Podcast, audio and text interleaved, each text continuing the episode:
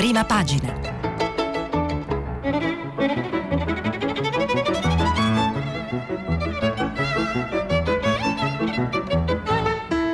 Questa settimana i giornali sono letti e commentati da Marco Conti, giornalista del quotidiano Il Messaggero. Per intervenire telefonate al numero verde 800 050 333.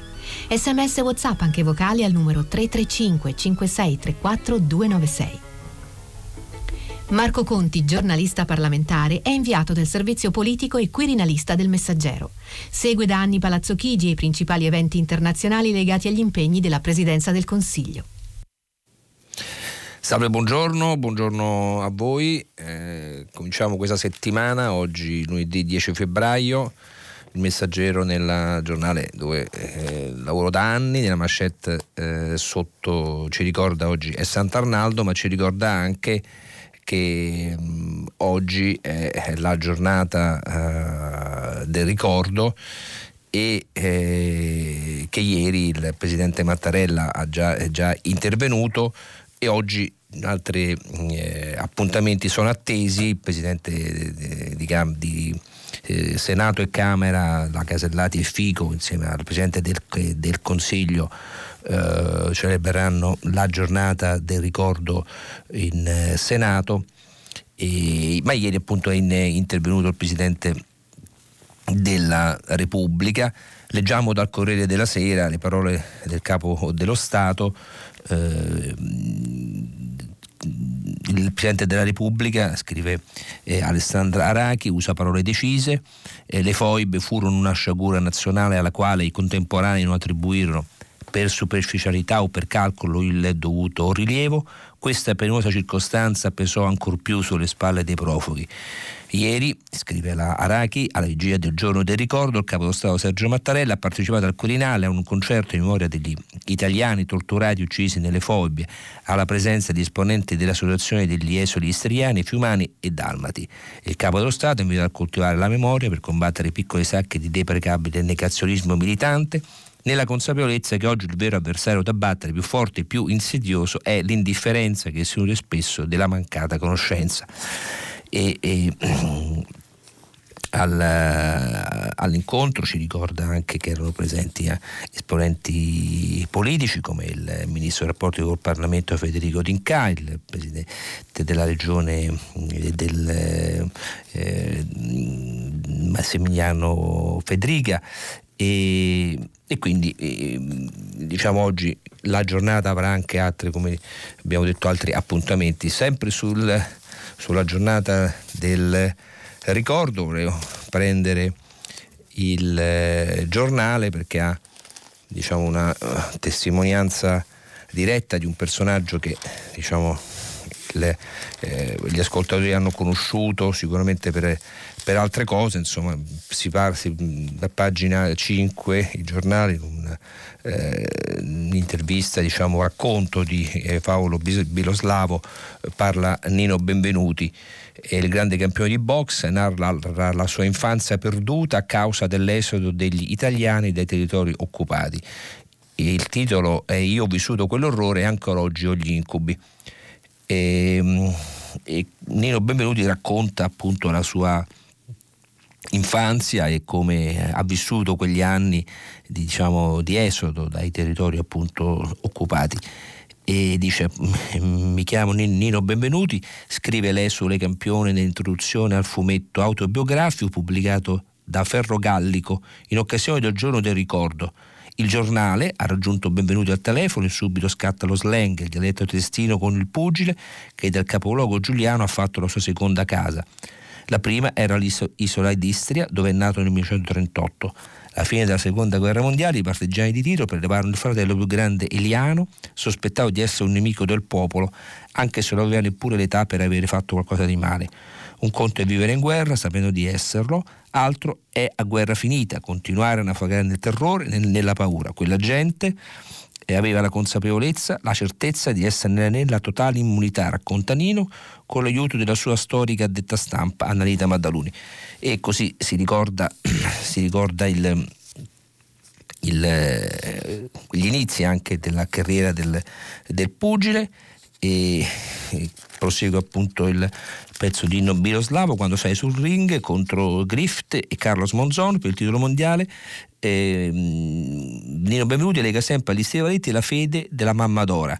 Mi ha sempre insegnato a non provare rancore né odio neppure per i carnefici di Tito che hanno costretto almeno 250.000 italiani ad imboccare la via dell'esodo. Ecco questo diciamo abbiamo cominciato con quella l'appuntamento diciamo, di oggi e possiamo dare adesso un'occhiata un pochettino alle, ai, mh, alle pagine dei principali quotidiani. I titoli oggi sono tutti eh, diversi, diciamo perché vanno dal.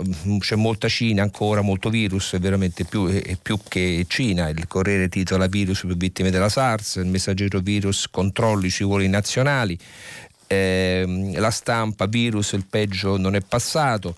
Eh, quindi mm, Repubblica, la Cina si arrabbia con noi, quindi le, le questioni legate al virus, eh, al virus e alle eh, ricadute che ci sono eh, non soltanto sanitarie, cominciano ad, esserci anche delle ricadute, a parte quelle di geopolitica, quindi rapporti con Pechino, ma anche di, di natura economica. E mh, possiamo uh, prendere appunto la stampa che su questo tema appunto come dicevo apre e mh, apre con virus il peggio è passato, non è passato, la Croce Rossa allerta l'OMS, più precauzioni, più precauzioni il ministro Manfredi, a te, Atenei controllati come le scuole.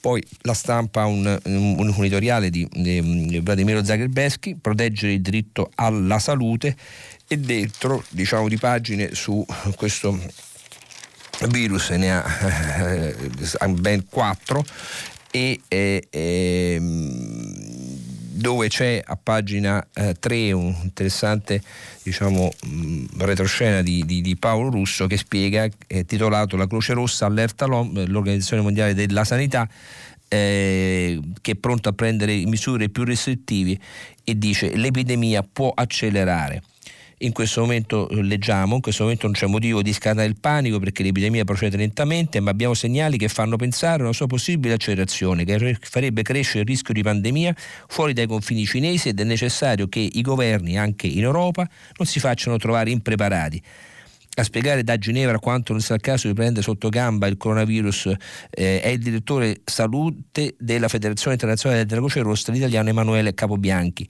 Un chi va là, lanciato proprio nel giorno che vede il conteggio delle vittime salire a 814, superare quello della SARS, tanto che la Croce Rossa internazionale lascia capire come anche l'Organizzazione Mondiale della Sanità potrebbe nelle prossime ore alzare l'asticella delle misure di contenimento del virus. L'Organizzazione Mondiale della Sanità è fino ad oggi raccomandato di non chiudere i voli da, dalla Cina, potrebbe cambiare dare indicazioni se la situazione epidemiologica dovesse evolvere e eh, eh, non in meglio. Ecco, su questa storia dei voli poi vediamo che noi come paese siamo stati i primi, eh, forse gli unici a chiudere eh, i voli. Eh, e però diciamo, ci sono vari ripensamenti eh, la Repubblica oggi apre il giornale proprio con questo titolo La Cina si arrabbia con noi, il blocco aereo voluto dal governo eh, eh, unico in Europa e le conseguenze eh, economiche hanno irritato Pechino. Ora i rapporti sono ai minimi termini, il Quirinale scende in campo per ricucire le relazioni diplomatiche. E vediamo eh, poi un altro catenaccio, spiega, entra nel merito del, del virus, rientrare da Wuhan 8 italiani, superata la SARS, 902 morti. E nelle pagine seguenti vediamo diciamo, che l'aspetto viene subito preso del, dal punto di vista più politico-diplomatico che eh, sanitario e, e, e c'è un, una corrispondenza da Pechino di Filippo Santelli titolata La Cina contro l'Italia sulle misure antivirus, ora è crisi diplomatica.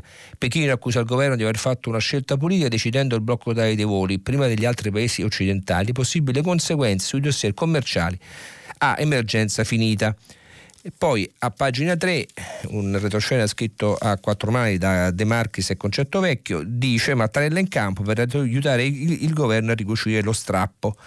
Quindi diciamo, in effetti questo doveva essere l'anno uh, Italia-Cina e invece sta, ha preso una piega ma insomma, non prevista e, e, e ora eh, il si dice per tutte le conseguenze che non soltanto diplomatiche, perché poi a pagina 3 vediamo anche un, un altro approfondimento, soffre l'industria del turismo una pioggia di disdette, rischio di danni miliardari. Quindi questi sono eh, l'indotto, diciamo, il, gli effetti eh, di una, uh, un virus che sta provocando eh, danni anche per altri, per altri versi e eh, vediamo anche eh, il Corriere della Sera eh, in isolamento gli otto rimpatriati dice a pagina 2 eh, c'è un, una cronaca pronto un jet militare per Niccolò ricordiamo il ragazzo il 17enne che eh, per due volte eh, non è riuscito a partire per un, problema di, di, febbre, sembra non dovuta al, al coronavirus, però eh, ovviamente eh, eh, è rimasto lì e ora dovrebbe essere preso eh, diciamo, da un aereo militare. E, di coronavirus eh, si parla anche eh, su, quasi su tutti eh, i giornali. il messaggero ricorda nel catenaccio di prima che oggi ci sarà un vertice a Palazzo Chigi previsti termoscanner per tutti e, e aerei dalla Cina ipotesi riapertura, quindi c'è un'idea, la possibilità di dire che si riaprono i voli nazionali per la Cina, quindi soltanto diciamo, per chi deve rientrare. Eh, la pagina 3, un pezzo di Mauro, Mauro Evangelizzi e Giuseppe Scarpa, ci dice che oggi Verge a Palazzo Chigi scanna per misurare la febbre a tutti i passeggeri, quindi anche sui voli nazionali, non soltanto quelli internazionali, e il governo potrebbe decidere di togliere il blocco alle tratte con il paese asiatico, quindi diciamo ehm, almeno diciamo, c'è una possibilità eh, per i cinesi che sono in... Eh, in patria di, eh, cioè che sono qui da noi di poter rientrare. Eh, sempre eh, di Cina, eh, di italiani che invece non riescono ovviamente ad adesso ad andare, ad andare di, di là ci sono diciamo eh, c'è un personaggio che sta, nei giorni scorsi è stato eh, intervistato anche da altre eh, testate ma se qualcuno se lo ricorderà il, il ministro, l'ex ministro di Liberto che è docente di diritto romano alla Sapienza, ma anche all'Ateneo di Wuhan e racconta la sua visione dell'Oriente. Il fatto a pagina 5 ha un'intervista molto eh, diciamo interessante ma anche molto veloce e accattivante come solito di Antonello eh, Caporale dove appunto eh, diciamo eh, di Liberto dice difende un po' questo, il, il, i, cinesi anche che in, in questa fase eh, sono stati, specie le autorità cinesi, messe sotto accusa anche dai stessi cittadini per come hanno gestito l'emergenza e come hanno dato eh, la, diciamo, ai cittadini informazioni probabilmente date con qualche eh, ritardo. Vediamo cosa dice, dice Di Liberto eh, i cinesi la chiede, chiede più un, una chiacchierata più che una domanda Antonio Caporale, i cinesi conoscono bene i loro, i loro, doveri ma non i loro diritti, è una democrazia autoritaria contro le quali lei farebbe le barricate, chiede a Di Liberto, è un modello di democrazia differente, dice l'ex ministro. Giudicare con i nostri occhi, con la nostra cultura ci induce a un'alterazione della percezione. Vuol dire che le libertà fondamentali così compresse sono un problema di percezione? Vuol dire che le conquiste anche dal punto di vista delle libertà fondamentali sono tante. Dobbiamo ricordare però la storia di quel paese, lo stato dell'economia, la minore differenza, cultu- la minore differenza culturale tra Oriente e e Occidente. Se tira una linea, ecco là eh, da dove sono partiti, ecco dove sono arrivati, la dimensione della rivoluzione civile e politica è impressionante. Vabbè, quindi insomma, mm, poi gli chiede Di Liberto resta comunista, gli chiede Caporale a Di Liberto resta comunista, ma certamente. E quindi insomma c'è questa eh, pagina che è il racconto della Cina da parte di un ex ministro, nonché professore di, di, di diritto romano, che appunto eh, mm, fa consulenza alla, alla, Cina proprio perché eh, per scrivere leggi e codici e lasciamo la, la, diciamo, il virus, la Cina, anche se in alcuni giornali ne parlano anche come appunto affare interno, come difficoltà anche di Xi Jinping di gestire, arriviamo un pochettino ai temi nostri, alle difficoltà nostre, alle difficoltà del nostro governo, possiamo non parlare di prescrizione. Purtroppo è un tema che si porta da, da giorni, ma insomma eh, non è che ci sono grandi novità, è, ecco, oggi è l'ennesima giornata, dovrebbe essere l'ennesima giornata eh, decisiva, ma insomma e, e io comincerei parlando, prendendo un po' la, la, i, i, fondi che ci sono sui giornali, su Corriere della Sera e, e sul Messaggero. Su Corriere della Sera c'è Angelo Panebianco. Eh, dove diciamo, vuol vederla il mezzo bicchiere lo vede, insomma, lo prende dalla parte del mezzo pieno. Il titolo è Prescrizione, qualcosa eh, è cambiato. Eh, un raggio di sole c'è, questo è il titolo. Dice il professor eh, Panebianco, conseguenze inattese dal male talvolta può nascere un po' di bene, dalla legge buona fede sulla prescrizione, espressione di una concezione illiberale dei rapporti tra cittadini e lo Stato ha messo in moto una dinamica imprevedibile sia fra i magistrati che fra le forze politiche. Fino a ieri per tanti anni in maniera di giustizia, di, eh, giustizia si recitava sempre lo stesso copione. E sia gli attori che gli spettatori conoscevano ogni battuta a memoria, cioè di qua un gruppo di magistrati un meno compatto e quindi adesso saltiamo un po', insomma, il professore fa la radiografia del presente, vediamo qual è, qual è la novità che ci segnala e la novità eh, il Ciseniana dice, dice, più in là grazie al ministro Bonafede e alla sua legge ci sono novità non dico che il vecchio copione sia stato buttato eh, via questo no ma perlomeno qualcosa è cambiato soprattutto si sentono battute mai udite in precedenza la cosa certamente più importante la vera novità è che, è che l'apparente solo apparente ovviamente compattezza della magistratura è saltata sulla prescrizione il disaccordo fra i magistrati è ora alla luce de- del sole. È come se un ambiente chiuso fosse aperto improvvisamente al mondo. Vabbè, quindi diciamo, diciamo, la novità eh, diciamo, mi sembra di capire che è più sul lato della, della magistratura che della politica, perché per quello che riguarda la politica, diciamo, l'unità non, non c'è mai stato, specie in un tema delicato come quello della giustizia, quindi qualcosa cambia per il professore proprio perché si vede questa differente opinione che ci sarebbe, che c'è in effetti all'interno della, della magistratura. Di eh, prescrizione si occupa anche il eh, messaggero e anche eh, eh sul mattino c'è anche il fondo di, del, mm, di, di Carlo Nordio, del magistrato, il titolo è perché il lodo Conte è il rimedio peggiore sul mattino, eh, lo vediamo, eh, perché lodo Conte è il rimedio, il rimedio peggiore dal processo infinito. E, e diciamo, la votazione non è delle, delle, delle mm, diciamo molto positiva e dice il eh, professor Nordio l'incertezza maggiore riguarda l'atteggiamento di Italia Vita. Beh questo fa diciamo un po' al punto della situazione politica di, di, di, delle forze in campo di chi vuole votare l'emendamento per cambiarla. E, ehm, e poi fa tutta un, un'analisi dicendo è stata imbastardita la riforma Bonafede da cosiddetto lodo Conte bis. Il grottesco spettacolo cui stiamo assistendo è così umiliante per chi abbia a cuore quel che resta della nostra civiltà giuridica che possiamo solo attendere gemendo con fatalistica rassegnazione e quindi diciamo eh, è un giudizio certamente non benevolo sull'accordo che è stato trovato. Dice ancora Nordio, tuttavia un mostro possiede una, un connotato di potente identità per quanto negativa. Esso ispira appunto terrore e sgomento, non disgusto. Peggio del mostro c'è invece il mostriciattolo e quindi diciamo più che altro perché insomma, è la, una sintesi di quello che che è stato l'accordo fatto giovedì, trovato giovedì tra PD 5 Stelle e l'EU e contestato da Italia Viva, viene diciamo, eh, diciamo molto criticato dal, da, da, Carlo Nordio. E, e dice ancora e, vabbè, insomma, fa tutta l'analisi la, del, del, del, dell'intesa, cioè il fatto che in primo grado eh, la, la, prescrizione resterebbe soltanto per chi è, ass, eh, è assolto e non per il condannato. E conclude talvolta ehm, eh, dunque questa interminabile tiritera si è realizzata molte volte convincendo centinaia centinaia di disgraziati finiti nelle maglie inestricabili della nostra si fa perdita giustizia e soltanto la prescrizione ha posto fine al loro estenuante calvario. Talvolta pietosa è intervenuta la morte che risolve ogni cosa. Con lodo Conte bis essa sarebbe l'unica speranza di un accertamento definitivo naturalmente nell'altro mondo.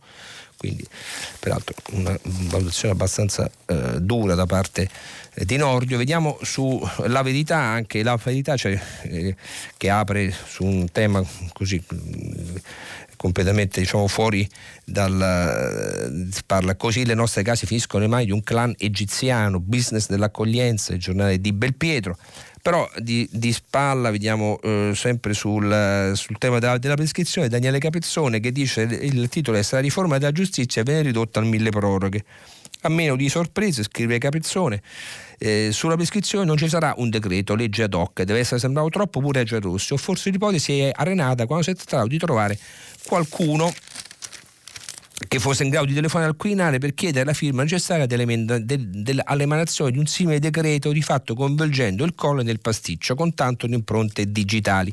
E in effetti Capezzone ci ricorda che la strada che, sta, che sembra che governo, che la maggioranza stia prendendo è quella dell'emendamento al mille proroghe, ma anche lì ci sono grossi problemi. Andiamo un po' velocemente avanti perché la situazione politica ovviamente con questo braccio di ferro interno alla maggioranza è, eh, diciamo, non è nuova ma insomma tiene un po' in stallo il eh, governo che non, ovviamente vorrebbe rilanciare questa eh, fase 2 ma non, eh, non, trova. E vediamo cosa scrive oggi, prendiamo uh, un attimo la Repubblica, eh, Ezio Mauro eh, che nell'editoriale titolato Autonomia di un governo orfano. Eh, diciamo, nonostante, scrive Mauro, nonostante le alte temperature di questo inverno, al Presidente del Consiglio Conte sembra uscito l'ultimo slalom gigante sulla prescrizione scivolando tra i paletti che Renzi e Di Maio avevano piantato sul suo percorso, fino a rischiare il capitombolo finale del crisi di governo. Il pericolo non è superato, ma soltanto rinviato e sospeso, con un escamotage tecnico, e la minaccia rischia di accompagnare il cammino fluo del governo che da oggi è salvo e insieme indebolito, dunque condannato a una perenne quarantena. E vabbè, poi continua ancora Mauro, dice non siamo davanti al centrodestra classico perché il partito di Renzi è una forza centrifuga opposta al vecchio perno democristiano. Siamo di fronte alla sperimentazione della terza sinistra, dopo quella del Novecento, che possa saldare elettorale dei 5 Stelle con quella del PD, perché Di Maio vuole rimanere nell'ambiguità trasversale dell'indistinto. Poi prosegue l'editoriale a pagina 21, dice ancora eh, e conclude verso, saltando, poi evidentemente eh, è interessante, insomma, però dopodiché ognuno se lo va a leggere, conclude Mauro dicendo c'è qualcosa di più di più importante che scaverà sotto il terreno del governo nei prossimi mesi, sia a Renzi che a Di Maio, infatti i confini di questo c'è il centrosinistra anomalo che sta, stanno ormai stretti ad entrambi, punto a svincolarsi per giocare su un campo più largo. La, la differenza è che per il ministro degli esteri una ricollocazione passa inevitabilmente per una scissione del suo movimento, mentre a Renzi potrebbe addirittura convenire un'esplosione del quadro politico che completi il Big Bang in corso nei partiti consentendogli una piena agibilità nei due lati del sistema e un incontro con le forze di destra a quel punto in movimento. Se così sarà eh, sarà l'anno decisivo perché si tenga conto che i margini di manovra delle forze di disturbo sono ambiziosi ma limitati perché la vera partita si gioca tra destra e la sinistra. Ecco perché il governo e il suo premio non possono stare alla finestra senza sciogliere l'incognita di questa strana alleanza tra populismo e riformismo al tempo di Salvini.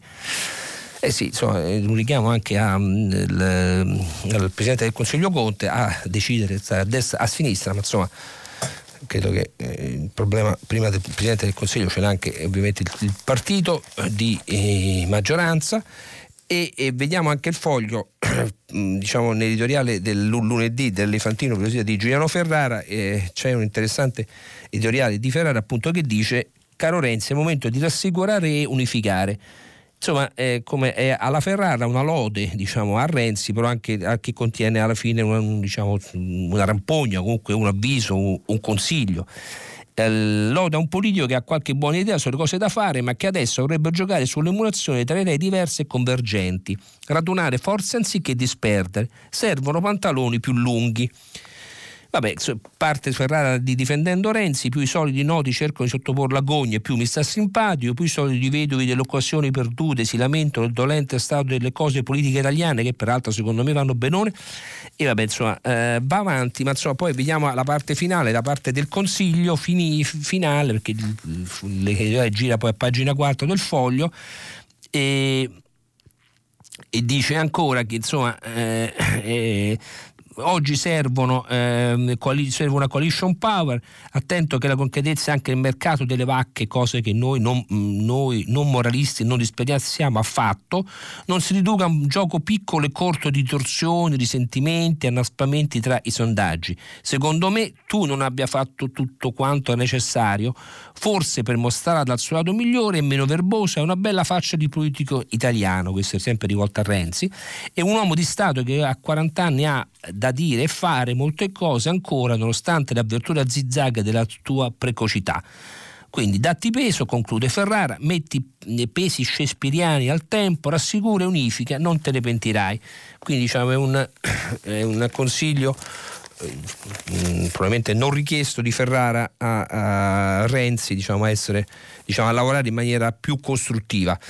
E, mm, diciamo, chiudiamo un po' la pagina politica, tra virgolette, con quello che è il, il, um, un, editoriale di, che c'è sul libro di Giuli, di Alessandro Giuli, perché poi uno dei problemi di questi eh, continui contorsioni della politica italiana e sempre legata anche del governo, sempre legata a scadenze, ad appuntamenti, a date, sono le elezioni che infatti eh, Giulio oggi eh, scrive eh, un, un editoriale che comincia dalla prima, comunque un, di spalla, eh, dove dice si vota ogni mese, le elezioni vanno accorpate. È vero che questo è un tema che ogni tanto l'election day ne abbiamo sentito parlare, poi si è perso, di fatto si vota eh, eh ogni 15 giorni, eh, me, ogni mese c'è una votazione, una regione, un, un comune, poi forse colpa anche nostra, quel, quel, quella regione viene esaltata, comunque la, la, la politica la esalta a giudizio eh, di Dio, quindi diventa qualunque mh, elemento di fibrillazione. E di, di, scrive Giulia, se le accorpassimo tutte, rileando gli orologi elettorali locali in modo da risparmiare soldi e chiacchiere, Parliamo delle regionali, l'ultima frontiera della democrazia partecipativa, disponibile ai cittadini che vogliono stabilire da chi, da chi farsi governare. Ciò, come è noto, è sempre più complicato in sede nazionale. E mi sembra un argomento che peraltro era stato affrontato e, e niente, eh, parla appunto delle varie Ohio che abbiamo individuato eh, in Italia. Eh, negli anni, anche eh, dal 95, le bandierine di fede, poi le elezioni regionali di Idalema, eh, insomma tutta una serie. Il risultato, l'immaginario del circo mediatico, scrive Giuli, ogni regione sta diventando l'Ohio d'Italia, laddove in un quadro generale organico di elezioni contemporanee, comprese le amministrazioni, le amministrative nei comuni e non più le provinciali per, per fortuna, diventerebbe più agevole incrociare in modo equilibrato le istanze locali con la sensibilità del voto di opinione. Non si tratterebbe ovvio di nazionalizzazione a forza dei verdetti regionali, semplicemente a netto di scioglimenti anticipati sempre possibili, si tornerebbe a un sistema ragionevole di, di ascoltazione comparata del territorio. Mi sembra una proposta insomma, che è stata peraltro anche fatta propria, ma poi dispersa nella, nella, nella politica. Eh, volevo recuperare proprio perché la politica poi alla fine e anche i giornali sono, diciamo, danno anche qualche mh, indicazione di stile sul giornale di oggi c'è un interessante, sempre che lo, lo trovi perché poi se, eccolo qua, un, un interessante eh, approfondimento che fanno le pagine interne su la, la, possibilità che noi adesso tutto sta e trovarla, eccolo qua. Obiettivo 130 anni allungare la vita umana fermando l'orologio cellulare, la scommessa di un pugno di scienziati che hanno dichiarato guerra alla vecchiaia. È diciamo, una sorta di, di, diciamo, di, inchiesta, perché sono diverse pagine, dove si parla appunto, su 4-5 pagine, dove si parla di quello che la scienza sta facendo per allungare l'età che già si è allungata e questo ovviamente con tutto ciò che ne comporta anche per quello che riguarda la politica, il welfare. Comunque eh, saremo in grado di fermare il tempo, il titolo eh, che c'è nelle, nella pagina seguente, a pagina 17 del giornale, la guerra all'invecchiamento. La parola d'ordine si chiama riprogrammazione cellulare, gli esperimenti su animali hanno, dato, hanno avuto successo pesci e cave sono tornati giovani, ora tocca all'uomo. I centri più avanzati sono in USA, Australia e Germania, ma a guidarla sono ovviamente studiosi italiani. anche, ci sono anche le foto degli studiosi eh, italiani, un interessante, interessante eh, approfondimento che sta sul giornale che peraltro rimanda un po' a quello che insomma, per certi aspetti a oggi anche ehm, riporta in prima il Sole 24 ore, oggi è il, il, il lunedì, il Sole diciamo, è monografico, molto attento con cifre e numeri come lo è sempre, ma il lunedì ancora di più e, e, parla proprio legato al tema degli, degli anziani, il tema de, dell'assistenza degli stranieri, quindi, de, quindi, anche delle badanti. Quindi, e, e mh, mm, leggiamo in prima pagina eh, stranieri in gioco 1,2 miliardi di gettito perché eh, diciamo, c'è un'ipotesi di sanatoria del, de, degli irregolari eh, e si dice solo nel lavoro domestico i cittadini non comunitari senza permesso di, di soggiorno sono stimati circa 200.000. Se poi aggiungiamo che la Fondazione ISMO ha quantificato in 562.000 gli stranieri presenti nel nostro paese senza averne formalmente diritto e consideriamo l'ulteriore crescita del fenomeno atteso per il 2020-2021, arriviamo alla stima di 600.000 irregolari elaborata dalla Fondazione Leone Moressa che, quindi partendo da questi numeri, ipotizza l'eventuale impatto economico di una sanatoria che sarebbe, diciamo, seguirebbe quella del 2012 ehm, in gioco ci sarebbero 1,2 miliardi di euro, ipotizzando l'emersione di 300.000 irregolari. Cioè, lo, lo, Stato dovrebbe incassare 400 milioni di IRPEF attualmente non versate e 804 milioni di contributi previdenziali e assistenziali. E diciamo, siccome sappiamo che buona parte della, del nostro INPS è tenuto in piedi dai versamenti dei, degli mh, mm, stranieri.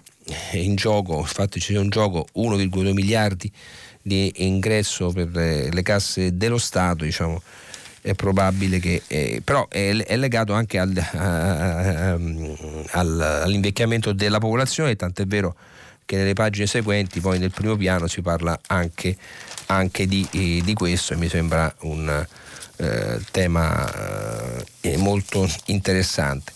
E sempre diciamo, i, temi che eh, poi riguardano più eh, le cose diciamo, del, diciamo che riguardano le persone, tornerei un attimo su Repubblica perché sulla Repubblica internamente si parla del, del clima.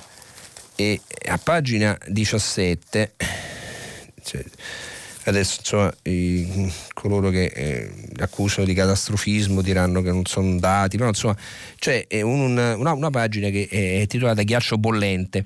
In Antartide più caldo che a Roma il termometro supera i 18 gradi eh, quindi diciamo eh, via i giacconi, ricercatori in maglietta, scrive Elena Dusi, mentre i pinguini si groggiano al sole, l'acqua scroscia da un paio di, di cascatelle, il ghiacciaio ormai più bruno che bianco che sta fondendo alle spalle della base Speranza.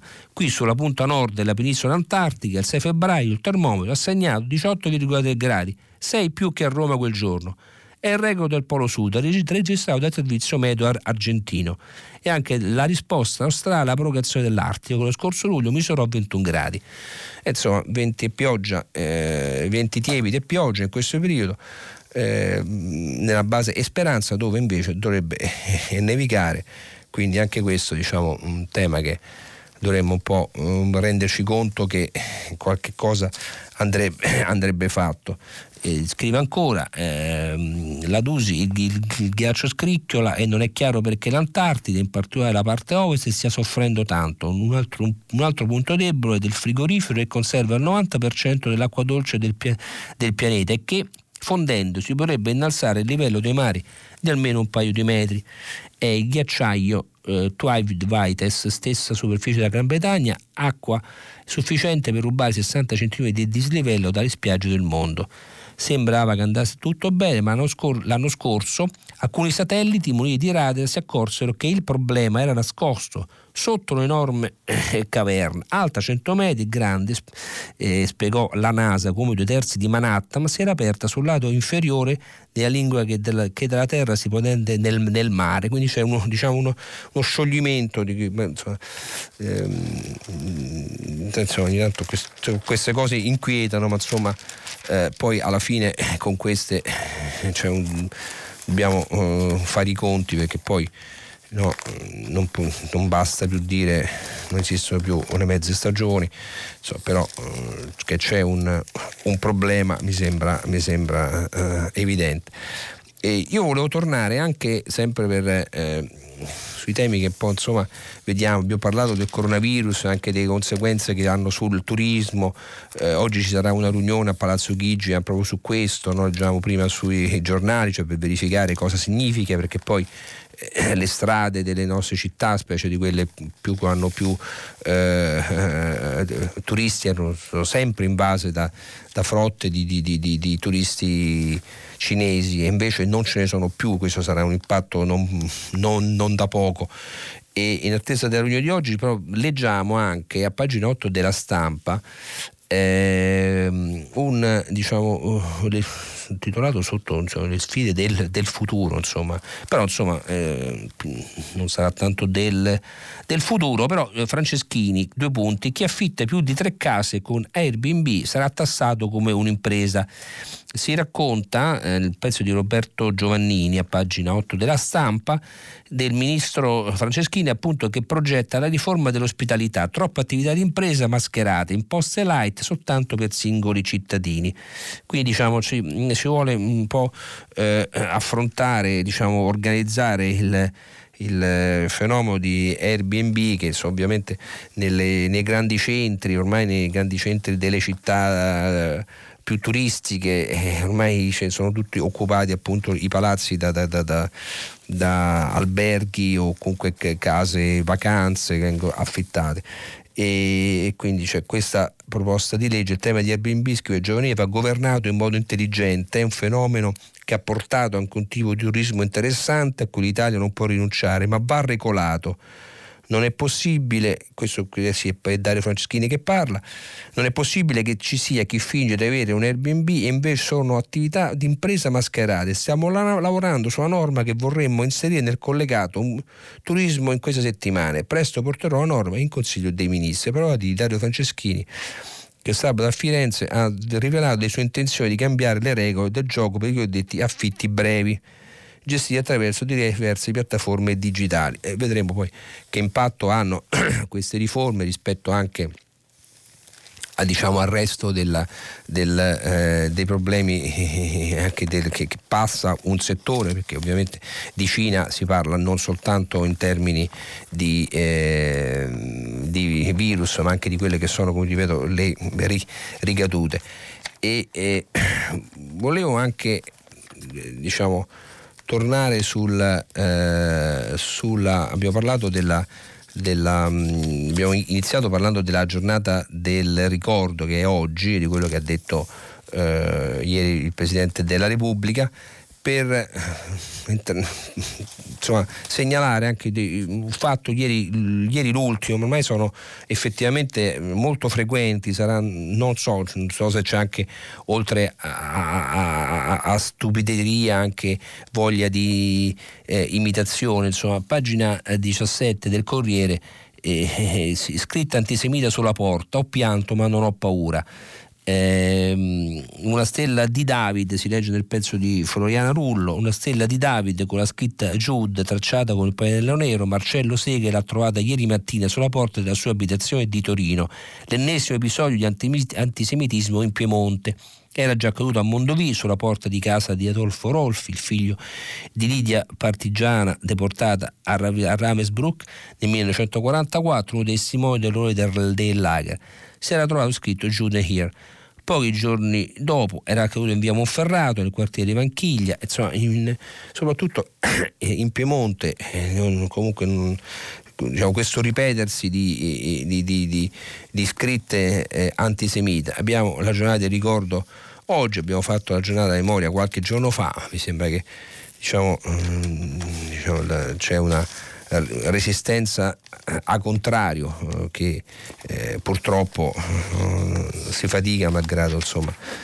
E, e, ehm, sempre sul Corriere sempre perché il lunedì troviamo sui giornali questi ci sono sempre, ma insomma questi approfondimenti tematici e mm, come abbiamo visto quello sulla vecchiaia sul, sul, giornale ce n'è uno sul Corriere interessante che è fatto diciamo, da, da, da, Milena Gabbanelli e Simona Ravizza perché non si studia cosa provoca il, canco, il cancro lotta ai tumori, non sappiamo quasi nulla dei 140.000 composti chimici attualmente in circolazione. Alla ricerca 21 milioni, spesi 5,6 miliardi in chemioterapia.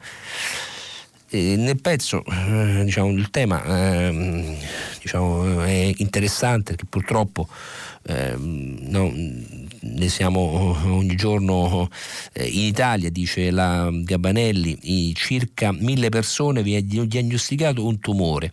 I nuovi casi nel 2019 sono stati 371.000, di cui 196.000 negli uomini e 175.000 nelle donne, in crescita l'incidenza fra gli adolescenti.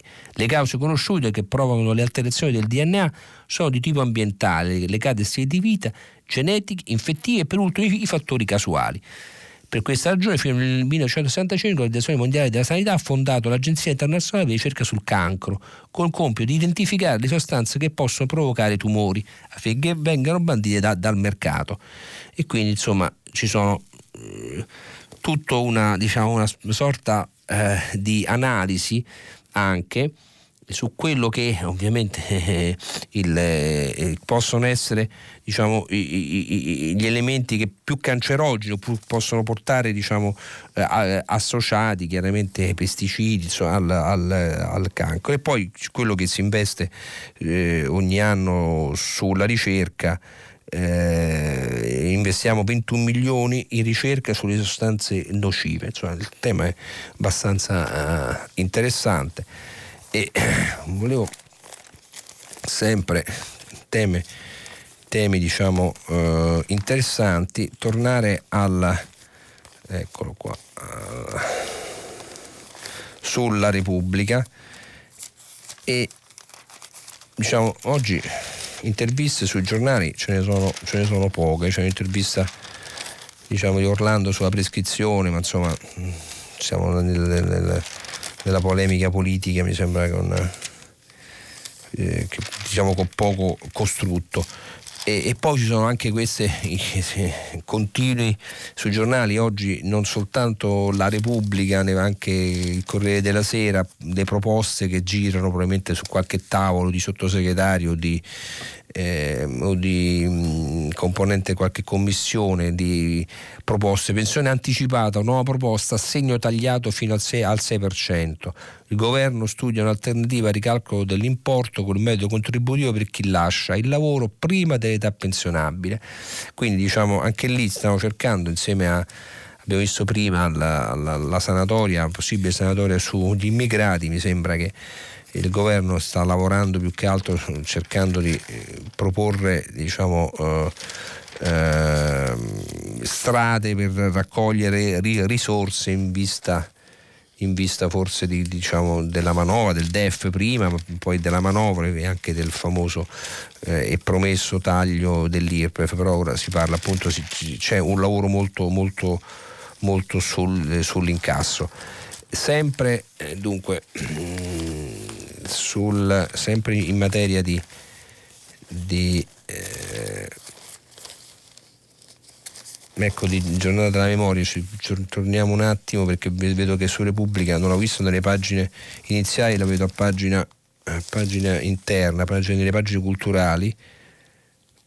E, e, però no, questo il mio padre il progero in un lago però questo non, non, non siamo una giornata di ricordo questo siamo ancora la giornata della memoria diciamo siamo ancora un po' più indietro. Mentre eh, ne avrà parlato probabilmente non so ne ha parlato eh, Roberto Zicchitella che mi ha preceduto insomma adesso magari però un riferimento lo faccio che a pagina 18 de, di Repubblica c'è una, mm, un, pezzo così intitolato in Svizzera hanno fatto l'ennesimo referendum li ne fanno uno ogni dieci giorni insomma eh, sia da legge anti-omofobia ora sarà punito come il razzismo esulta la comunità LG, LGBT, i promotori, l'odio e la discriminazione non hanno più posto qui. Insomma, hanno fatto un altro referendum in Svizzera e hanno praticamente eh, stabilito che eh, appunto mm, gli atteggiamenti eh, omofobi saranno puniti come il razzismo.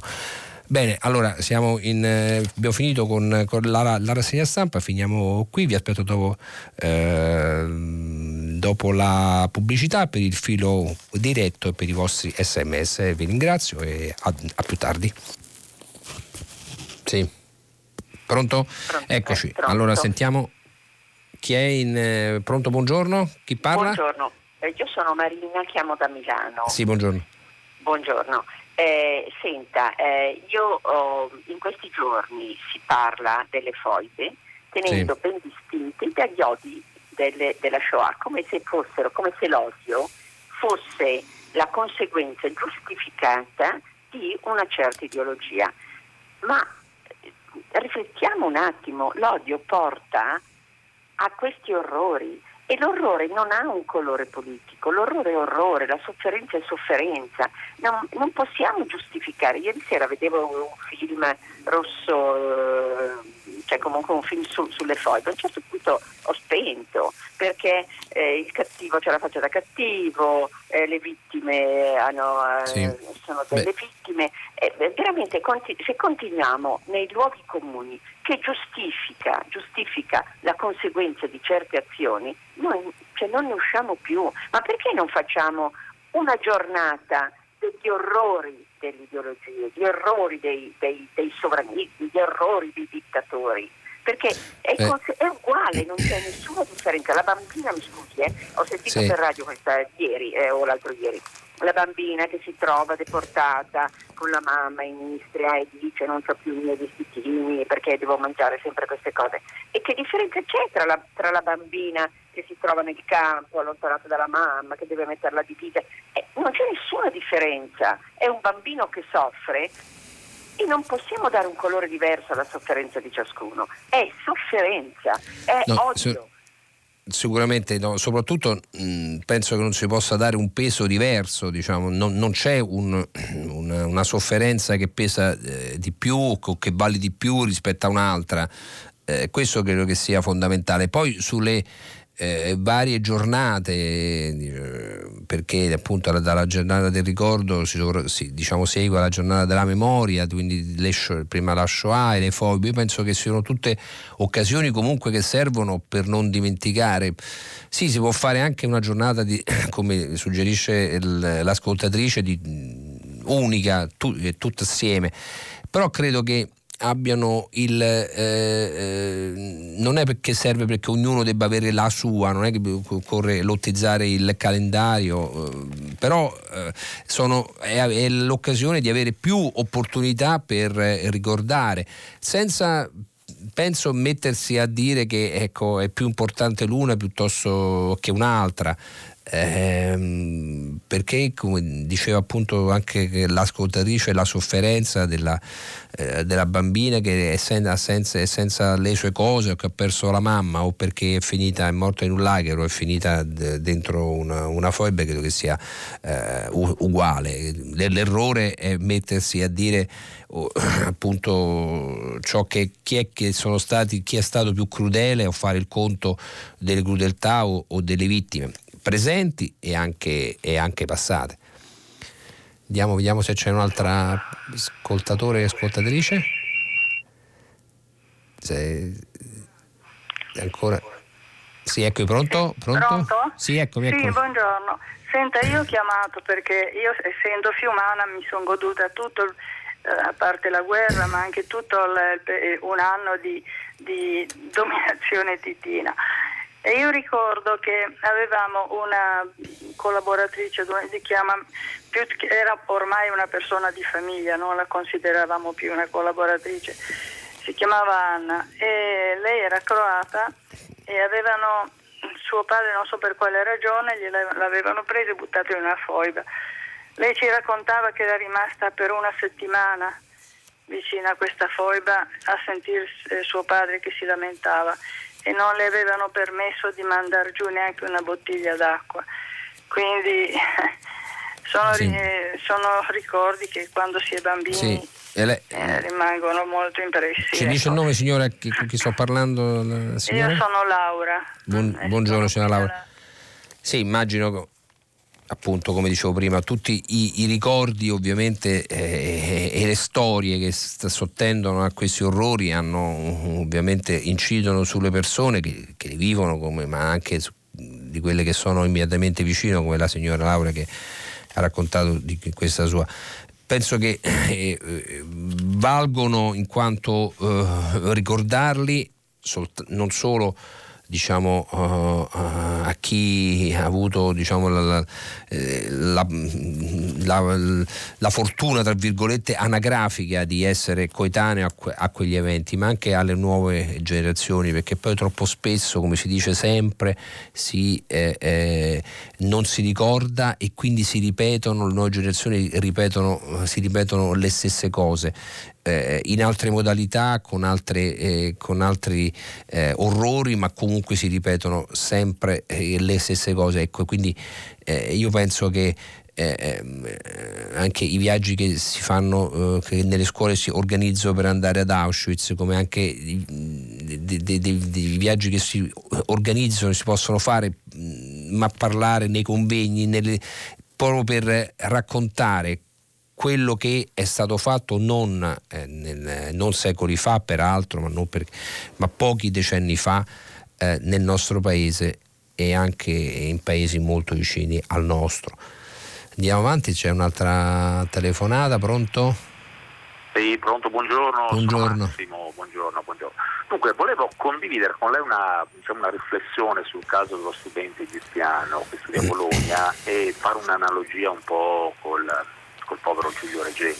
Insomma, i casi sono simili direi, ma completamente diverse sono stati i comportamenti delle due università, cioè nel caso di Giulio Regeni, ricercatore di Cambridge, mi pare che l'università inglese abbia avuto un comportamento diciamo quasi omertoso, missioni, da tutto non parlava, cioè non c'è mai stata volontà eh, di fare chiarezza e di supportarlo completamente diverso visto la reazione eh, dell'Università di Bologna, cioè una dichiarazione ufficiale del prorettore, manifestazioni, docenti, studenti che si sono mobilizzati.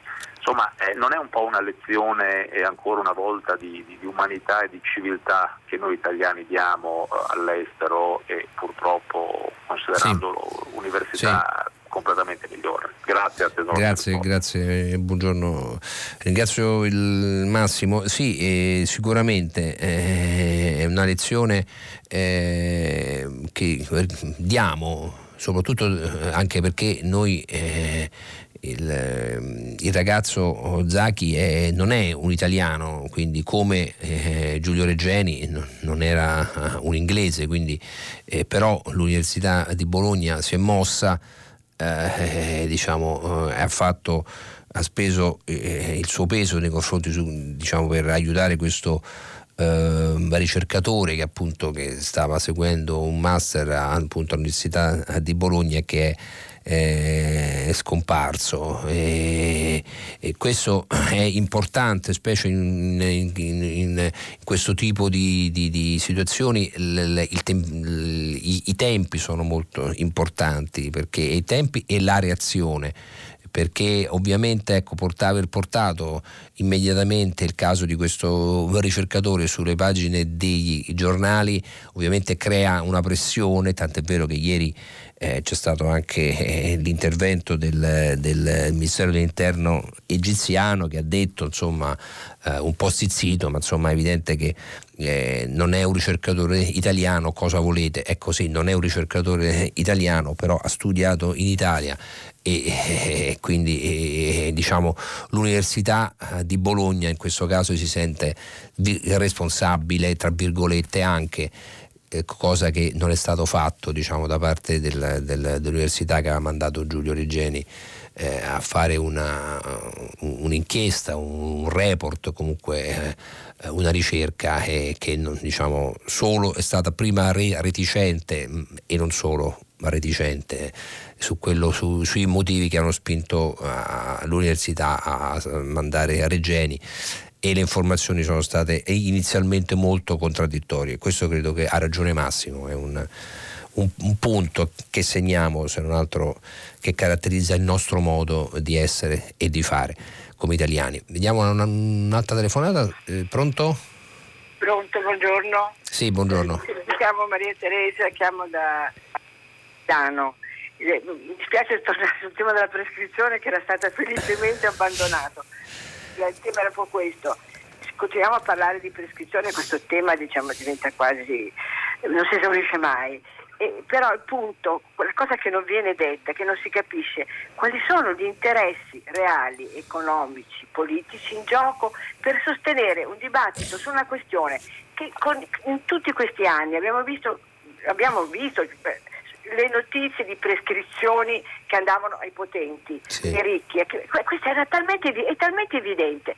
E allora, allora io voglio capire quali sono gli interessi, ma ci devono essere degli interessi forti perché, perché, i giornali non ci parlano di questo argomento? Cioè, ecco, perché sarebbe il punto. E dopo tutto scioglie. Di questo argomento... Poi c'è stata questa interessante intervista di Gratteri sì. all'annunziata in cui spiegava che la questione dei tempi della giustizia sono, si tratta di introdurre, di modernizzare tecnologicamente e fare degli investimenti nella giustizia. E anche quelli non si capisce perché non si fanno. Beh, perché, gra- non si grazie. perché non si parla grazie, di quello? Eh. Grazie signor. Ah, mm, insomma, io penso che eh, il tema è, diciamo, è importante. Io diciamo, eh, prima forse ho trattato con un po' di sufficienza, non soltanto perché ecco, me ne occupo quotidianamente anche di, anche di, questo in questi giorni, ma anche perché non si riesce a trovare un punto di arrivo. Però il tema è fonda- importante, non è che se ne parla sol- soltanto perché ci sono chissà quali oscuri interessi, perché eh, la prescrizione attiene ai diritti delle persone, cioè nel senso alla, il dibattito è eh, tra coloro che eh, eh diciamo, non vogliono, che appunto mm, avvisano che c'è il rischio di tenere una persona imputata a vita e coloro che dicono sì, però ci sono anche le esigenze di chi eh, delle, delle, persone lese in qualunque che ovviamente vogliono, vorrebbero arrivare a sentenza, ad avere o ragione o torto, ma non che il processo finisce perché perché eh, scadono i tempi. Ecco, queste sono le due, eh, le, le, le due contrapposizioni. Il tema è importante. Per quello che riguarda poi che questo sia eh, l'uso della prescrizione, l'allungamento dei tempi, il modo per risolvere il fatto che in Italia i processi hanno tempi lunghissimi, eh, ovviamente eh, ho anch'io dei dubbi, come ricordava la, l'ascoltatrice ieri Gratteri, lo ha detto che i problemi della giustizia, come ci dice, sono altri, sono altri, cioè si risolvono in altro modo, sono, cioè si risolvono col personale, si risolvono con i soldi, si risolvono con, con eh, eh investimenti che eh, faticano, anche questo governo ha promesso di farli, ma che faticano. Di qualche giorno fa la notizia che il Tribunale di Roma eh, praticamente chiudeva per mancanza di, di, di, di, cancellieri e quindi per cui udienze ehm, eh, spostate, avvocati in difficoltà. Insomma, è, chiaro che se non ci sono le, le strutture poi i tempi si dilatano, ma insomma. Adesso leggiamo anche qualche messaggio che sono, stanno arrivando su, eh, eh, sulle, ecco, sulle foibe, sulla giornata eh, del, del ricordo. Leggiamo eh, Fabio che dice la differenza sta nel fatto che lì si è trattato di una vera e propria pulizia etnica che ha portato oltre alla strage proprio all'eliminazione fisica di un popolo dalla propria terra sulla quale per molti anni è sceso un colpevole silenzio. Questa è la differenza. Sì, è vero quello che dice Fabio, nel senso che per eh, molti anni diciamo, si è eh, alcuni questo tema era, non veniva ricordato, ecco. lo ha detto anche il capo dello Stato ieri, eh, diciamo questo eh, colpevole silenzio di cui parla Fabio. E, poi leggiamo Anna da Rovigo, i B&B nascono come ospitalità in famiglia senza complicare le regole, basterebbe applicare le esistenti, accertare che ci sia materialmente una famiglia a offrire l'ospitalità. Sono vere imprese, le stanze gestite da un solo proprietario in edifici diversi e numero, il numero superiore a un massimo di 12 letti. Se si accertasse questa condizione scompaiono molti. Semplice, eh sì, è semplice, poi bisogna fare i controlli, poi bisogna vedere anche le regioni regioni come si muovono, perché poi questa è una normativa na- nazionale, quella che vorrebbe fare, abbiamo letto il ministro Franceschini, bisogna vedere poi come si cala nelle singole regioni dove ognuno legifera in materia per ogni, per ogni parte. Eh, poi vediamo um, Maria Luisa da Verona, mi sembra impossibile che possa attaccare il presidente Mattarella, ma dove si è arrivati? Che tristezza, che mancanza di rispetto, 14 mesi dell'altro governo, tutto, tutto, è diventato licito, è veramente vergognoso. Vabbè, non è che nessuno ha attaccato il presidente Mattarella, non so cosa si riferisca Maria Luisa, insomma, sulla giornata del ricordo sono tutti diciamo, d'accordo, diciamo, non è che chi, la enfatizza un po' più, chi un po' meno, ma insomma mi sembra che, che, che tutti quanti eh, ma qualcuno ancora dovrebbe pagare la Shoah con le foibe? Eh, sì, questo però è quello che diciamo prima, insomma, non si possono fare paragoni o gare tra sono, due cose, sono state due cose diverse eh, generate da eh, argomentazioni, tra virgolette, motivazioni, spinte diverse, ma fare un confronto e dire chi è, più, chi è meglio, chi è peggio, credo che sia uh, un errore. Maurizio D'Amagione invece torna sul bloccare i voli con la Cina e mostrare i muscoli sulla prevenzione contro il coronavirus, pur di lucrare i voti, poi piange sul latte versato per la di scambi commerciali, la scomparsa dei turisti cinesi l'italietta di sempre. Vabbè, però insomma sì, è vero che c'è stato un po' di, di, di però è anche eh, eh, la, la, la, questo coronavirus eh, ancora non si è capito quindi l, alcuni provvedimenti po- possono essere anche contestati verranno anche magari corretti affinati però insomma l'emergenza eh, eh è tale risultata tale che qualcosa bisognava fare. Se non avessero fatto il blocco dei voli oppure no, si sarebbe detto l'inverso. Insomma non credo che avere una politica organizzata cioè scelte organizzate su emergenze di questo genere sia abbastanza abbastanza eh, difficile. Oltretutto non sapendo qual è il nemico che hai, che hai, di fronte, perché questo coronavirus ancora non si è capito bene, eh, sì, da, che viene sì, ma che capacità ha di incidere. Sentiamo un'altra telefonata. Sì, buongiorno, eh, sì. io sono Licia e chiamo da Roma. Sì. Eh, Prego, piano storico, sì? dottore, non si tratta del meglio e del peggio, si tratta di fare chiarezza in maniera seria e soprattutto di superare definitivamente la concezione eh, del pareggiamento dei crimini così cara alla storiografia, alla storiografia negazionista, parlo di Nolte e di quelli come lui. Ormai la storiografia tedesca, da Habermas in poi, ma anche tutti gli storici più seri, rifiutano definitivamente il criterio della comparabilità, dottore. Cioè non è possibile questo criterio di comparabilità che fa diventare tutta una frittata la storia.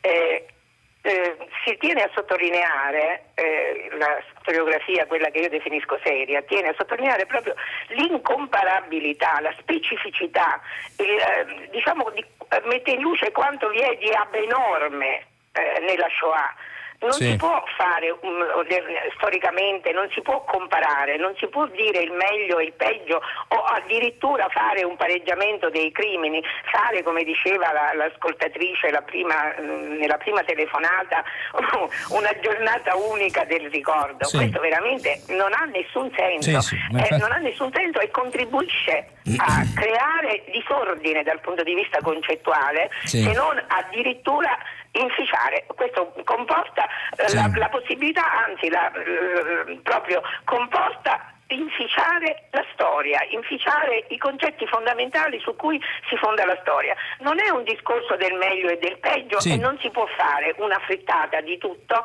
non si può dire una giornata unica del ricordo. Sì. Eh, io sono d'accordo assolutamente con il Presidente Mattarella circa appunto la, il colpevole silenzio, ma le ragioni, della, le cause della sì. storia, dei fatti storici sono da studiare. Le foibe certo. sono veramente qualcosa di orribile, di terribile, di esecrabile inevitabile che deve essere ricordato, ricordando però che è l'effetto di una vendetta, che è una vendetta sì. effetto di una fascistizzazione dei confini italiani da cui le popolazioni slave furono cacciate, non solo furono cacciate, ma i loro beni furono incamerati sì. non solo dai gerarchi fascisti, ma anche dagli italiani brava gente. Sì. Quindi così come i tedeschi hanno fatto i conti con la loro storia e perché la Shoah fa parte dell'identità nazionale tedesca, gigantesca ed è uno sì, scempio di cui si deve eh, rendere responsabile anche l'intera umanità, così anche gli italiani devono fare finalmente i conti con la loro storia. Sì signora, questo oh,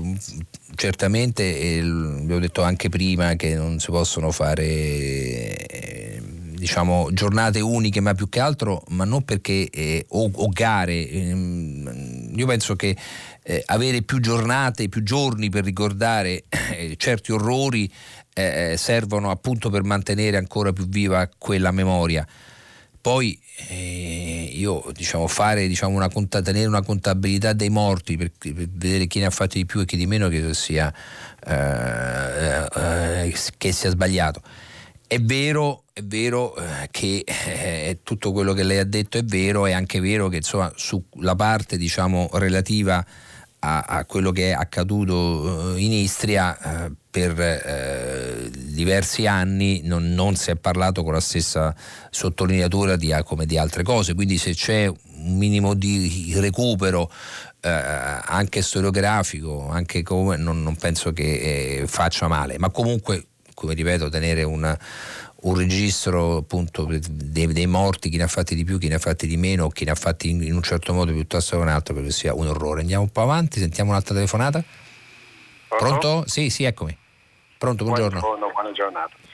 Ehm, buongiorno, io sono Franco D'Alecco. Volevo semplicemente ehm, commentare eh, una notizia che lei ha dato, che ho sentito molto velocemente, cioè sul fatto che lo Stato italiano ha deciso di istituire un'agenzia per la ricerca contro i tumori, che di per sé è una cosa assolutamente lodevole no, come iniziativa, ben venga, però io pensavo questo, cioè in Italia noi abbiamo eh, l'AIRC che è l'Associazione Italiana per la ricerca contro il cancro, poi eh, l'IEO se non sbaglio che è l'Istituto Europeo Oncologico, l'Istituto Veronesi e diverse altre eh, diversi altri istituti che ogni giorno combattono con veramente risorse limitate, ricercatori sottopagati e fanno veramente fatica spesso a trovare i fondi per portare avanti la propria ricerca. Allora la mia domanda, è, la chiedo a lei come giornalista, invece di creare l'ennesima agenzia, non sarebbe stato meglio eh, coordinare, unire, riunire in modo sinergico quelle che esistono già in modo che piuttosto che avere sovrapposizioni o comunque dispersione di energie ci sia un unico organismo che, che, che lavori efficacemente su questo e magari aumentare anche gli stipendi dei ricercatori.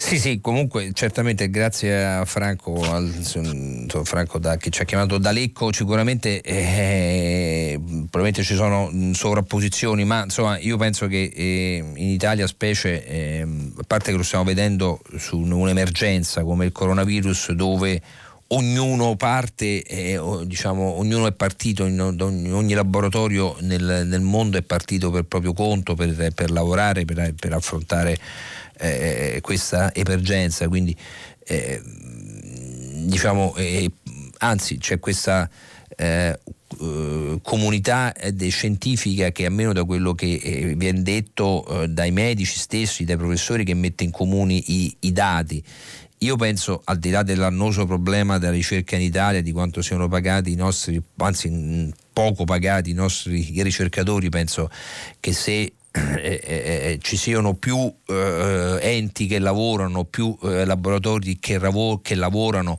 per eh, lottare contro il cancro come altre malattie, credo che sia un fatto positivo. L'importante è che eh, tu, sono istituti di, di ricerca finalizzati alla ricerca e non alla creazione di strutture burocratiche che spesso poi rischiano di assorbire eh, magari la maggior parte dei fondi che, che, che, che già sono scarsi che, gli, vengono dati. Sentiamo un'altra telefonata. Buongiorno. Sì, buongiorno. Sì. Sì, buongiorno, sono Francesco da Mantova. Eh, io chiamo perché eh, vorrei sottoporre all'attenzione un recente rapporto che la banca degli eh, degli, istituti dei regolamenti internazionali, il BIS, ha recentemente emanato nel gennaio di quest'anno, dove ci dice fondamentalmente che i modelli di gestione del rischio ad oggi eh, non funzionano più, quindi lancia un po' un allarme al mondo della finanza. Questa banca fa capo alle banche centrali di vari paesi. E, perciò siamo in un punto, a mio giudizio, piuttosto cruciale e ulteriormente non si sa bene cosa fare, quindi non si sa bene come calcolare nell'orizzonte eh, in un orizzonte temporale a medio-lungo termine, circa 20 anni, eh, i, i, rischi che a causa dei cambiamenti climatici ad oggi non, non riusciamo più a, ad affrontare con certezza come prima. Quindi ci suggerisce un nuovo approccio, passare dalla gestione del rischio ai sistemi, a una gestione o un approccio di sistemi più resilienti. Perciò, ripeto, siamo a un momento cruciale e non si sa bene cosa fare, quindi questi cambiamenti climatici effettivamente ci stanno forse spiazzando. Quindi volevo sottoporre appunto l'importanza sì. a mio giudizio l'importanza di questo rapporto che ad oggi effettivamente lancia questo allarme e, e, e contribuirà poi a un'allocazione delle risorse nei prossimi anni, penso in maniera molto differente come, come si è fatto fino, fino ad oggi.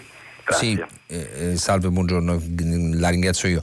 No, eh, in effetti quello che lei dice è, è vero ed è la cosa, diciamo, che si è vista anche, si è riproposta adesso col coronavirus, no? Come, eh, eh, cioè la, la, quanto siamo interconnessi ormai, quanto siamo legati ormai, quanto siamo ormai tutti diciamo, globalizzati, malgrado le resistenze, malgrado i tentativi di sovranismo, malgrado le, le, eh, l'American First o di, di, Trump o la China First di, di, di Xi Jinping, poi alla fine siamo tutti connessi e tutti, diciamo, direbbe qualcuno, su una stessa barca, per cui subiamo gli effetti in maniera, eh, diciamo, eh, eh, temporalmente all'istante, tutti nello stesso modo. Questo sì, sicuramente eh, col coronavirus è cominciato da una parte ma è, poi è arrivato prima uh, in, in, Francia, poi in Italia e, e, e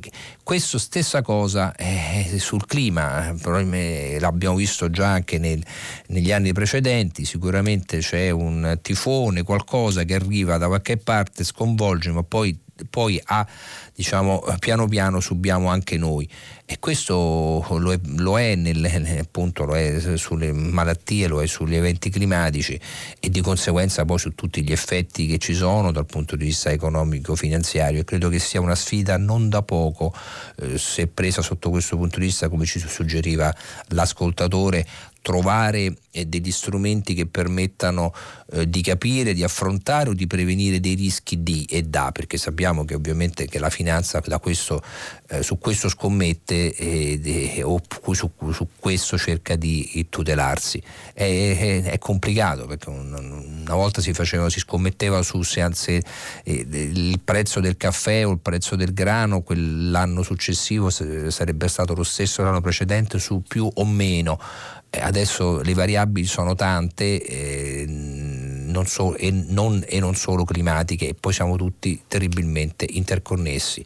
Leggiamo un altro messaggio, prima di passare alla prossima telefonata. Il, eh, Riccardo dice il 29 marzo ci sarà il referendum confermativo sulla riforma costituzionale che riduce il numero dei parlamentari. Sarebbe opportuno dedicare un po' di tempo all'argomento. Che ne pensa? Eh, penso che sono d'accordo perché eh, di informazione se ne fa poca su questo referendum confermativo che comunque taglia il numero dei parlamentari in maniera diciamo lineare, un terzo e un terzo, un terzo alla Camera, un terzo al Senato eh, e non se ne parla. Se facciamo il confronto con le elezioni boh, in qualunque regione italiana, da più piccola alla più grande, l'ultima è stata Emilia Romagna, insomma, abbiamo fatto la Basilicata, abbiamo dato un'enfasi a tutto, a qualunque eh, votazione di qualunque più piccolo municipio e questo non se ne parla, invece è una riforma, in, in, un taglio importante. Oltretutto eh, è, è, vero che è un referendum senza quorum, quindi eh, quelli che vanno oh, hanno ragione, insomma, o il sì o il, il no. Eh, però se ne parla pochissimo, è vero, bisognerebbe farlo, colpa anche nostra. Andiamo un'altra telefonata, buongiorno.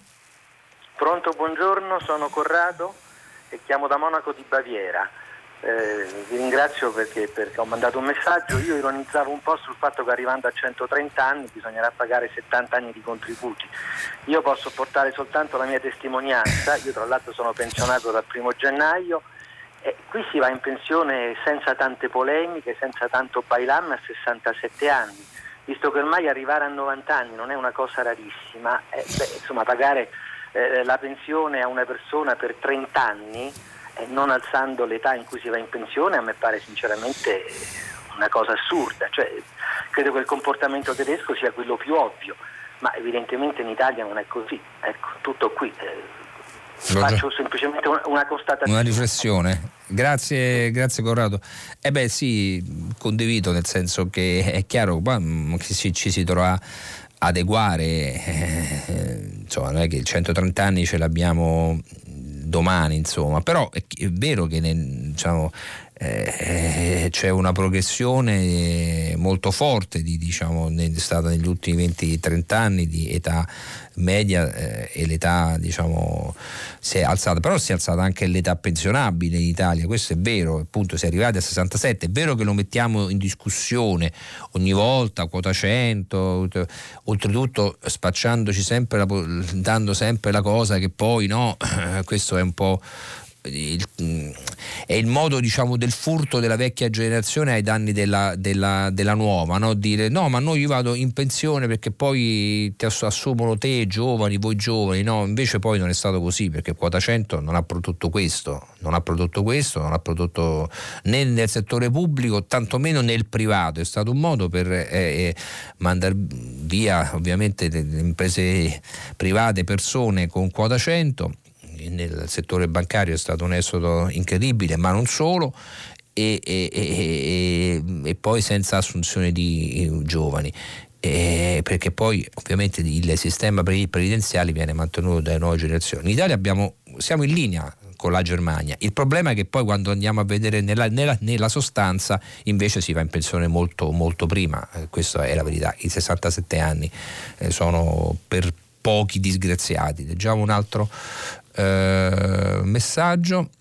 Ehm, cosa pensa degli oltre 700 senatori che pretendono di riavere i vitalizi? Se ne parla poco sia sui giornali sia in televisione. Veramente dei, dei, dei senatori, dei, dei, vitalizi dei parlamentari ne è parlato mm, non poco negli anni precedenti, anche se innescata anche una certa insomma, eh, modo per eh, diciamo eh, di, di, dileggio della politica che invece è fatta in un certo modo e non certamente per i vitalizi, eh, però eh, ha un senso e, serve perché qualcuno che si occupi della cosa pubblica, quindi se ne è parlato tanto. Poi dopodiché eh, sono state scelte delle forme per eh, levarli e, con, e, quindi adesso si sta di, discutendo, una reazione di, era logico pensarla. Sentiamo un'altra telefonata, buongiorno. Buongiorno, Pronto? sono Federico da Milano. Eh, questa mattina sul Sole 24 Ore è apparso uno studio eh, in base al quale se venissero regolarizzati almeno 300.000 dei 600.000 clandestini che ci sono in Italia, ci sarebbe enorme beneficio per l'erario si parla di più di un miliardo di euro di tasse e un enorme beneficio per l'Inps, non ricordo la cifra dei contributi. Allora, beh, la prima domanda è come hanno calcolato queste cifre, visto che questi sono clandestini, quindi non hanno certamente un conto corrente bancario che rende tracciabili i movimenti, che è il sistema col quale si stima l'evasione fiscale, per esempio, eh, e quindi non, dove, da dove viene fuori questa cifra? E poi soprattutto, ancora più banale, cosa fa supporre a questi studiosi illustri eh, che questi clandestini che per anni hanno potuto starsene qua guadagnando soldi in nero, però beneficiando dei servizi sociali, scuole, assistenza sanitaria gratuita sì. soprattutto, cosa gli fa pensare che questi signori improvvisamente nel momento in cui li si regolarizza siano pronti a passare dalla loro condizione di lavoratori in nero alla condizione di pagatori di tasse. Sì. Chiunque voglia assumere una colf, sì. ancorché regolare, in Italia sa benissimo che battaglia è eh, farle regolarizzare il contratto, io ne ho appena persa una proprio perché io la tenevo regolare e ha ritenuto più conveniente andare da chi la pagava in nero. Sì, buongiorno, eh, sì, sì, mm, sì lo, lo, lo, abbiamo letto quel, quel, diciamo, quell'inchiesta che ha fatto il Sole. Dove abbiamo preso i dati? Beh, eh, lo dice pure, eh, perché nel pezzo di, di, Valentina Melis lo dice, parla di una, di una fondazione Leone Moressa che fanno ovviamente eh, queste valutazioni e quindi eh, sono diciamo so dove avranno, come eh, si fa a, a, calcolare, ma io mm, però sugli stranieri è vero che qui c'è una eh, definizione di per, senza permesso di soggiorno lavorativo, ma le vie eh, contrattuali del nostro paese sono tali che alcuni, che alcuni contratti più o meno, più o meno eh, diciamo bislacchi e temporanei sono possibili anche per chi non ha, eh, per chi è magari ecco, semplicemente eh, arrivato con un visto turistico, insomma, quindi per cui però insomma io diciamo eh, eh, eh, non, penso che poi poiché di, di sanatorie ne, ne, sono state fatte eh, diciamo una della più grossa sanatoria fu fatta nel eh, governo 2001-2006 Bossi fece la sanatoria poco prima che fecero appunto la, la cosiddetta Bossi Fini fu una sanatoria enorme. E quindi poi ce n'è stata un'altra nel 2012 eccetera. E quindi non è che eh, è difficile fare i calcoli di, di quello che eh, rende, rendono queste, queste sanatorie eh, però sui sul, sul, contributi degli, degli, stranieri farei una, una riflessione perché sono mh, quelli che regolari contribuiscono tantissimo per le, per le, nostre casse di previdenza. Sentiamo l'ultima telefonata, buongiorno, pronto? Eh, buongiorno, sono Roberto da Nizza. Volevo intervenire brevemente sulla questione dell'accorpamento delle elezioni che lei ha citato all'inizio, durante la rassegna stampa, c'è stato un messaggio sì. poco fa.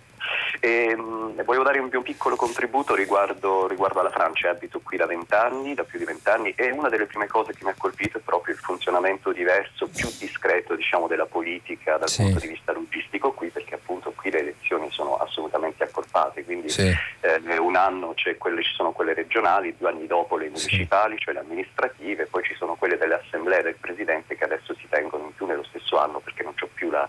E, e, e questo devo dire che fa una grande differenza certo. perché tra un'elezione e l'altra i politici discutono non delle elezioni che stanno per arrivare, ma certo. del, mo- del, paese che verrà. Poi ci sono certo. problemi perché attualmente ci sono scioperi, come lei sa, eh, importanti, perché il paese si ferma per discutere del certo. paese, di come sarà il paese, no, no. non dell'elezione dopo. Quindi certo. è, un, una piccola riforma, ma molto, molto sì, importante. Diciamo Diciamo, vabbè, ov- ovviamente eh, la riforma, poi bisogna essere d'accordo sul sistema più importante o differente dalla nostra che è la Francia, è quella di un sistema presidenziale che ovviamente eh, per cinque anni mette a riparo eh, che arriva all'Eliseo eh, diciamo da, da eh, possibili sfiducie, dimissioni, trasf- passaggi di, di, casacca, di cambio, cose che nella nostra politica siamo abituati, in Francia eh, è diverso. Mm, però potremmo fare quello appunto di cui anche parlava eh, l'ascoltatore che diceva anche Giuli nel, nel, nel, sul libro almeno accorpare le elezioni eh, amministrative, se si facesse, questo è vero, almeno quelle tutte in uno stesso eh, fascia di tempo e di giorni, di giorni sarebbe opportuno anche per, un, per, un, eh, per evitare lo stilicidio e poi li, i contraccolpi, questa è la cosa più eh, importante sul, eh, sul governo perché poi ogni cosa eh, ha una ricaduta eh, sulla maggioranza.